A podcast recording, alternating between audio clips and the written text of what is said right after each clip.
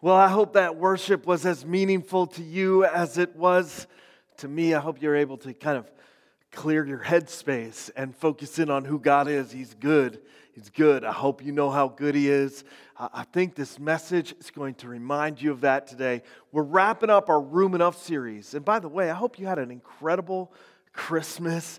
I'm ready. I'm so ready to put 2020 behind us and move on to 2021, which is why I named the series we're starting off 2021 with as worst year ever. And it's going to be all about learning what we can take from the worst year ever and make next year the best year yet. And, and I hope you're really excited to jump into me. It's going to be a positive series, I promise, despite the title but it's going to be one I think that's really impactful. And, and so let's jump into this next and last kind of end of the year deal here, man. End of the year 2020.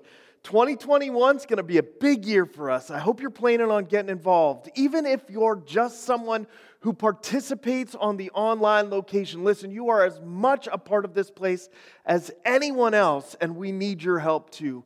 We're constantly looking to expand our reach, do more and more and more. And we have areas you could get involved and serve, whether that's on the ground in a real live location or whether that's in the internet on a real live online location, we could use your help. And if you're interested in any of that, just hit the gray connect button in the message part there. Just type, hey, Josh, I'd love to learn how I could be more involved. And I personally will get that message and we'll end up getting back to you in the next week or two. Anyway, room enough to wait for it. You ready for the last? Message in this Christmas series, Room Enough to Wait For It. Checking out a dude named Simeon. And uh, let's pray and we'll get right into it. Dear God, we're just so thankful. You know, it's been a it's been a crazy year. We're winding it down here at Grace Free Church. It's been a crazy year, not one that we're necessarily super pumped about. It's, it's one that most people are looking forward to turning the page on. As we turn the page, we don't want to forget the lessons that you've taught us the incredible things you've been showing us. We don't want any of this time we spent this last year in 2020 to be wasted. So help us to remember you and what you have done. Use your word right now to like teach us and, and move the things in our lives that need to be moved so that we could see you more clearly. We're so thankful for you. In Jesus' name, amen. This message is called Room Enough to Wait for It room enough to wait for it. And we are jumping into a passage at the end of what the Christmas story usually looks like for us. And it's found in Luke chapter 2 and verse 22. It's about when Jesus was presented to the temple, which was the tradition, the, the rightful act in their, in their way of practicing their, their faith at the time, to take all of the firstborn sons and present them at the temple. It's a passage that we refer to when we're doing things like baby dedications.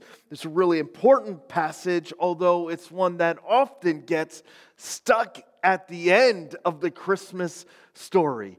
These characters in this passage, they're like the characters that kind of get left behind a little bit. They're just on the outskirts of what's really happening. These are the characters, they don't take the main stage. Their story kind of runs and sometimes even gets lost in the shuffle. And maybe that's how you feel. maybe you can relate to this passage in this sermon maybe this is going to be the big one for you that really gets your attention because you, like Simeon, like Anna, are, are feel like you're left to the to the back of the whole equation, like you're running on the outskirts, like people see you, but they're not really paying attention to you. Simeon, he's here in this message called Room Enough to Wait for It. That's what we're calling this message. I want to read this passage to you. It says, When the time of the time came for the purification rites required by the law of Moses, Joseph and Mary took him, meaning Jesus, to Jerusalem to present him to the Lord as it was written, and to offer a sacrifice in keeping with what is said in the law of the Lord. Skip down to 25. Now there was a man in Jerusalem called Simeon who was righteous and devout He was waiting for the consolation of Israel. I know that word always trips me up there. What's the consolation of Israel? He's waiting for the messianic hope, the Savior they were looking forward to, the promised Messiah they were hanging all their hope onto.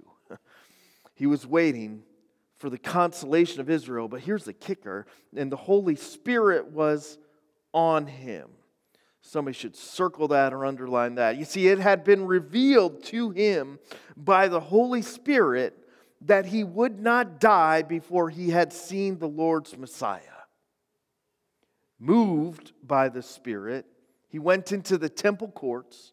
When the parents brought in the child Jesus to do for him what the custom of the law required, Simeon took him in his arms. Some moms are getting nervous at that part, right? Like little baby snatcher coming along little, little baby snatcher at the grocery store, you know, like not like a real, just one of those creepy ones that kind of creep in and don't know personal space and take the baby. All right, I, I'm totally screwing that part up right now. Like, a little too close. Back on up a little bit. Simeon, though, he was moved by the Spirit, and Mary was gracious and loving, apparently, because the story goes on and it says, he took him in his arms and he praised God, saying, Now, check this out. He had been promised he would see the Messiah in his lifetime. The, the Spirit had whispered to him that he would realize the hope that he was expectant for in his lifetime before he died. The Spirit whispered in him, God whispered in his ear, that time is just move, time to go, time to follow, head to the temple. And here's his prayer as he holds Jesus. Sovereign Lord, as you have promised, you may now dismiss your servant in peace. For my eyes have seen your salvation, which you have prepared in the sight of all these nations, a light for revelation to the Gentiles and the glory of your people Israel. The child's father and mother marveled at what was said about him. Then Simeon blessed them and said to Mary, his mother, it's a very prophetic word here. He's still listening. The child is destined to cause the falling and rising of many in Israel and to be a sign that will be spoken against, so that the thoughts of many hearts will be revealed, and a sword will pierce your own soul too. That's prophetic, pointing to the cross of Calvary. There's also a prophet named Anna, another figure kind of left on the outskirts. She was a daughter, uh, and then kind of give some, some information about her. She was very old and had lived with her husband seven years after her marriage and then was a widow until she was 84. She spent a lot of time as a widow and alone, and it says she never left the temple but worshiped night and day, fasting and praying. Coming up to them at that very moment, she gave thanks to God and spoke about the child to all who were looking forward to the redemption of Israel. Mary and Joseph, they kind of did what they needed to do and then went on their way. You have these two characters here highlighted in a passage, two characters that maybe you never even heard before, two characters who lie on the outskirts of the story, but who God wanted to use greatly in the story of Mary and Joseph, who God used to speak truth. You see, it's never too late. And this sermon is called Room Enough to wait for it. Waiting's so tough. I think it's probably one of the toughest things to, to do. You, you can see it in the eyes of the kids waiting, counting down the sleeps till Christmas. Every night I get a report about how many sleeps there are till Christmas. I love the enthusiasm and the expectation that can come when you are waiting for something you're really excited about. And, and sometimes waiting is, a, is an exercise in patience, even in the midst of excitement. You're waiting for something. Sometimes waiting is a little more desperate, though you're waiting for a change or you're waiting for something to break your way, something new to come into your life, to give you something a little bit better. It's so hard when you're waiting. Because the longer you wait for something, the harder it is to really stay in that expectation of a promise that you hope to realize. The, the longer you have to wait, for something that you feel like God wants to do for you, the harder it gets to stay content and expectant of God. And in those moments where we're waiting, our faith it starts to starts to fail a bit. We, we start to drift. We get stuck in these spaces that feel like a desert or a wilderness. We're just moving on, wandering through, waiting and waiting and waiting, and never really realizing what we hope for, or what we're expecting. People wait for all different kinds of things. Wait for love, wait for that prince in shining armor, wait for a friend, waiting for somebody to come back to you, waiting for your health to turn in the right direction, waiting, waiting, waiting for that promotion. We just wait and wait and wait and wait. And in the waiting, big questions can pop up. God, did you really mean that? Is that promise something really for me? Our insecurities can flare in the waiting. Did, did I, maybe I screwed this up. Maybe I made a mistake. Maybe I lost my chance. Maybe I can't come back from this. All of these things swirl around while we're waiting. But here we have this picture of Simeon whose life looks much different while he's waiting for God to make good on the promise he had given him. I mean, the, the promise was clear to Simeon. The Spirit of God had spoken to him and said, You're not going to die until you see with your very own eyes the Messiah, the Savior, the one who will be a light to the Gentiles and the glory of Israel. You are going to see the Messiah. And he waited a long, long time. We get that Simeon was old in age. He's like counting down the clock watching the clock. He knows, man, he's running out of time. It's going to have to be a last minute, last moment promise. But like with everything, God's timing is always better than our timing. And his purpose is realized not just when we realize our promise, it's realized as we live out our purpose in the waiting. And that's what's so beautiful about this character that gets lost in the shuffle of Christmas. Simeon had been faithful and righteous the whole time. And while he had visited the temple often, he was living out the purpose that God had given him. Listen, it's never too late, and the time is right now to realize you have a purpose too. And God has some promises for you. And what He promised you, He will make do on. But while you wait, you could be living out the purpose now. You could be living in the meaning right now. I think that's why Simeon, he's a picture of contentment while he waits. That's usually not us. Usually we're a picture of agitation. All you have to do is just watch somebody who's in a hurry to get home at a red light or in a drive through that's taking a little too long. What we, what we feel and experience when we're waiting is agitation, not contentment. And pessimism creeps in instead of expectation. But you have Simeon living in such a way with God that even though I'm sure the questions would pop in for him, even though he would have he would have some, even though his waiting for God to make do on his promise was probably some days a physical waiting as he grew in age. It was probably a very emotional act of waiting as he had to temper his emotions and realign his heart with what God had whispered in his ear. It was probably a spiritual act where he had to wrestle down the doubts and stick with his faith. Even though waiting was those three things for him, he stayed content. Maybe waiting for you is a physical act, right? Right now. You're physically waiting for something to change. Maybe it's emotion. You're trying to remind your heart of what God has said. Maybe it's spiritual, where you're starting to question and the doubts are popping up, and you have a choice to make whether you're going to lean into your faith or indulge your doubts, whether you're going to listen more for the voice of God or turn the volume up on your circumstances. He had to wait, and waiting is tough. But somehow, Simeon here, he's waiting and he's content while he's waiting. And he's expecting God. His expectation is high. I want that to be a picture of what it looks like to really wait on God when we're in the right space in the middle of the waiting. What, what, it, what it should look like for us. It's not always easy. It's not always smooth sailing. There's bumps in the road. Sometimes it's a physical challenge. Sometimes it's an emotional challenge. Sometimes it's a spiritual challenge. But, but what we should realize and default to is contentment.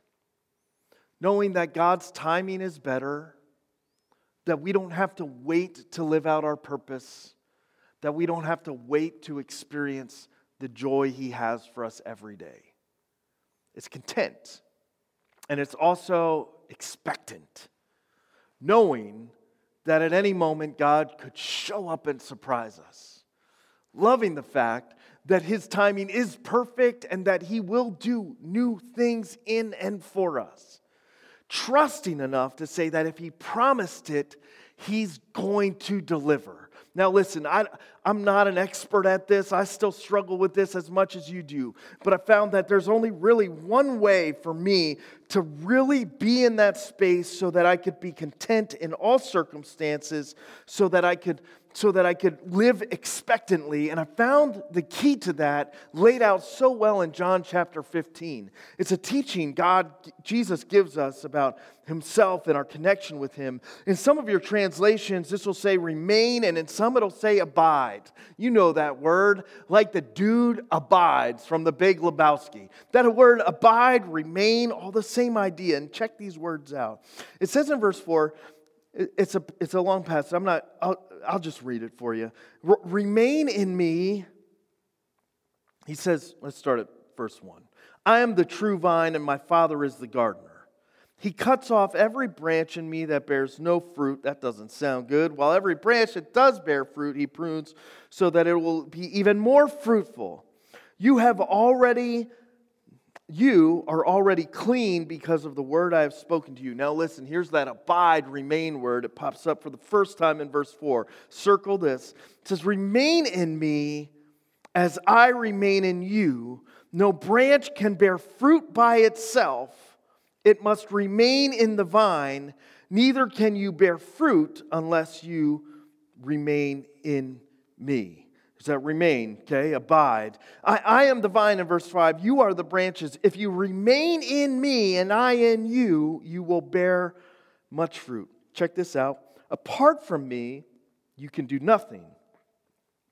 If you remain, if you do not remain in me, you are like a branch that is thrown away and withers. Such branches are picked up, thrown into the fire, and burned. If you remain in me and my words remain in you, Ask whatever you wish, and it will be done for you. That's a big deal. This is to my Father's glory that you bear much fruit, showing yourselves to be my disciples. As a Father has loved me, so I've loved you. Now remain in my love. If you keep my commandments, and you will remain, if you keep my commandments, you will remain in my love, just as I have kept my Father's commands and remain in his love. I have told you this. Check this out circle this, so that my joy may be in you and your joy may be complete. It's a good word from Jesus. It's a picture. You, you get this word abide. It's not actually really doing anything except remaining in who Jesus is. You need to remind somebody to remain, like you remind kids to remain still. Like you got to remind them that they got to wait a little bit. Remind you, you know when you have to remind somebody is to keep them from drifting. Has your faith been adrift lately? The voice of Jesus to the disciples was hitting that. So, like, yo, just abide with me just be with me. Just be here with me. Just rest in this space with me. You don't got to do anything crazy. That's good news for those of you that are worn out. You don't got to add a bunch of to do lists to, to make it on, on your thing. There's no like 10 points to, to keep up with in this sermon to make this all happen. The contentment and the joy that results in it is just found from being found close to Jesus.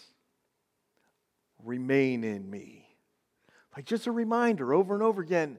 Yeah, life's busy, it's crazy, you got a lot of stuff going on, you're bouncing all over the place.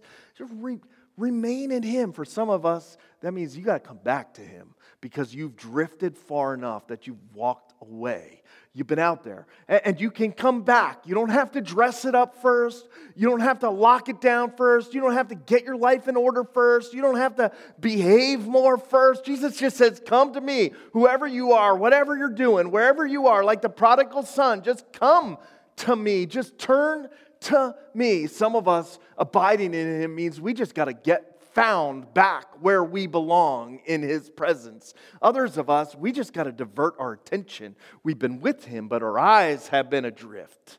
It's like a kid trying to take virtual school. Every bird that flies across the window is a new distraction.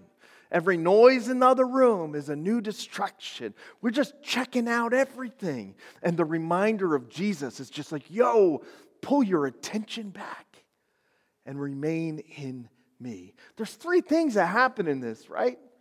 Like, you find power for your life because you can't do it without Him.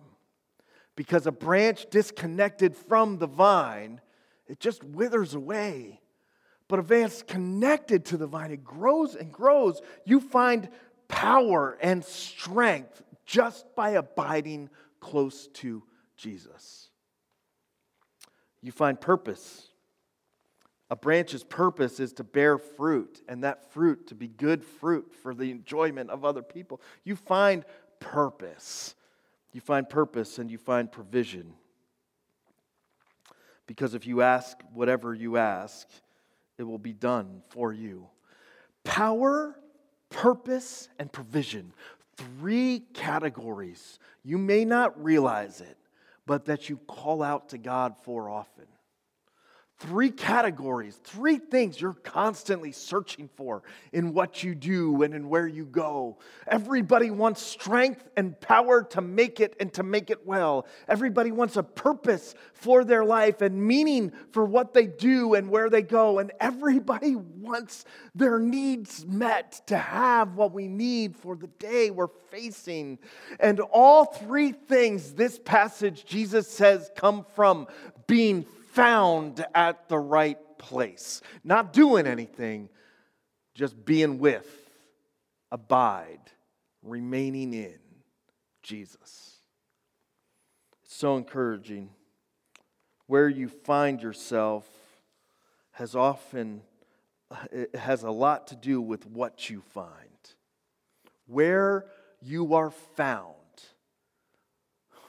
where you're found has a lot to do with what you find.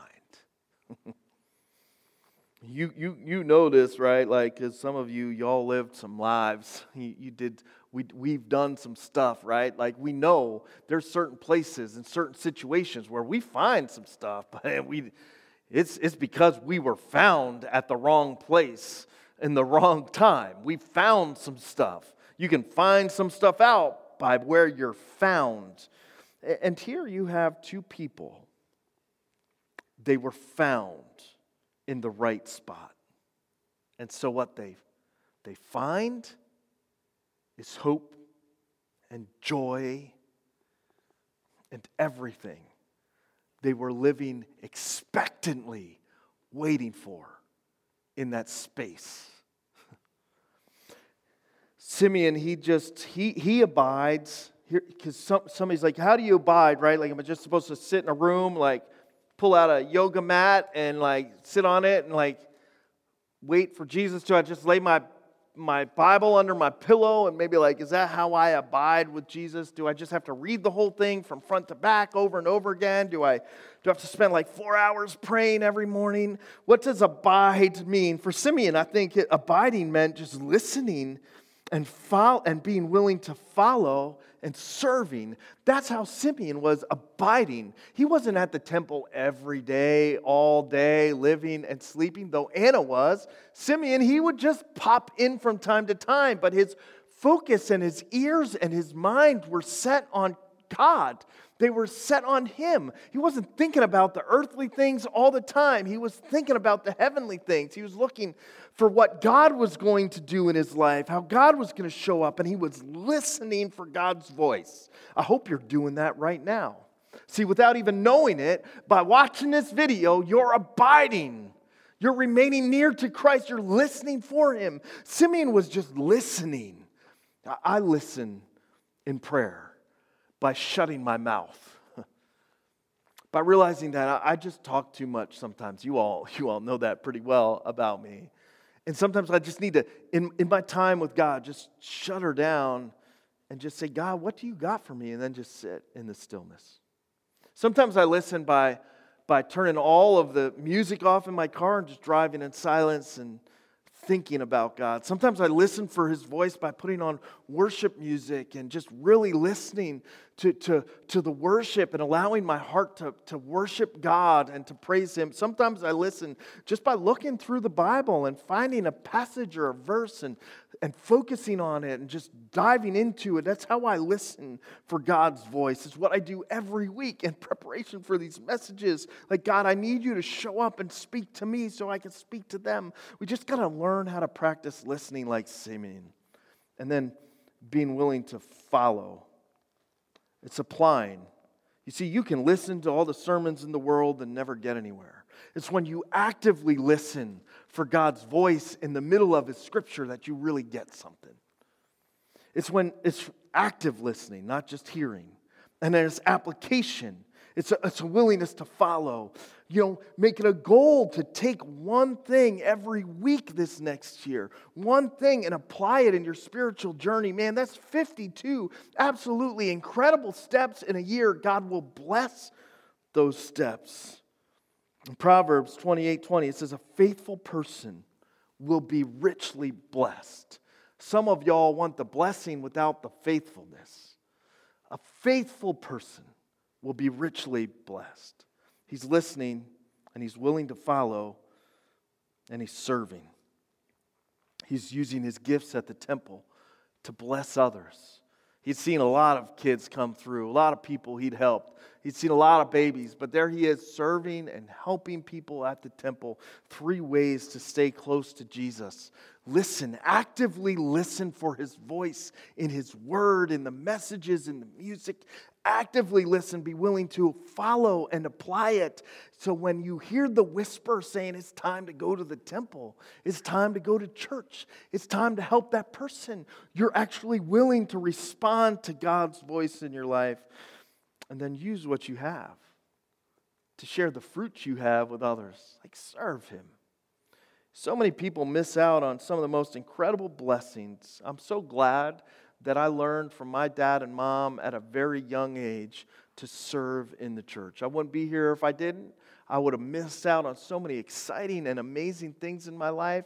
I would not be living in my purpose if I hadn't learned that at a young age, there's something beautiful and special you learn in serving others with the gifts and the purpose God's given you. And if you're still not serving others, man, the church is the place to start that journey. Will help you find your purpose, will help you find your giftedness, will help you see your impact in the lives of others. Serving, it doesn't have to do with preaching, it just has to do with using what you're good at, what you love to do to help other people grow too. Anna was doing that every day, man. So for her, she poured it all in, serving every day at the temple. So when this moment happens, she didn't miss it. She didn't miss it. She could see God at work and she heard what God was doing simply because she was found at the right place. And where you're found has a lot to do with what you find. I'm so glad uh, Simeon, he didn't just stop listening when he heard what he wanted to hear. He had built it into such a routine in his life that even when he gets this word, prophetic word from God to Mary, the mother of Jesus, he, he just blurts out these words. They sound crazy when you listen to it, but he didn't stop at what he wanted to hear. He had made it part of him to, to keep listening. I'm still listening. Are you? I'm still listening. Make that your declaration today. God, I'm still listening. I've been distracted, but I'm still going to listen to you. I've been running around like crazy. I've been found at the wrong spot. But, but I'm telling you today, I'm, I want to be found in the right spot because I want to find the right stuff for me and I'm going to abide with you. I want the power you have for my life. I want the provision you have for my life. I want the purpose you have for my life. I'm going to abide close to you just by listening, by being found in the right space by serving, he was still listening. And so he got to speak these incredible and prophetic, even though very hard words to Mary. A sword will pierce your own soul too. The hearts of many will be revealed. Hey, what's Jesus reveal about your heart right now? What's he What's he speaking and whispering to you through all of the noise of life as you watch right now? Maybe it's time to just get back, not to doing a bunch of stuff, just to abiding with Jesus. So you can learn that while you wait for the promises to be revealed in your life, you can be content. You can have your joy be made complete and you can live in expectation, knowing that God's going to do something amazing in your life. I hope you believe that. I hope you take and receive that word from God. I hope you realize the blessing can be found in the waiting and in the promise. Let's pray. Dear God, we thank you so much for your love for us. And we just are lost without it. We have nothing without Jesus that baby in a manger, that Savior on a cross, the empty tomb, sealing our hope. So thankful nothing can steal it away from us. And as we turn the page from this year into a new one, I just pray that you would settle that into our, help us to make this year a year we practice abiding with you. Help us to be a people and a church that is listening for your voice and willing to follow it. In Jesus' name, amen.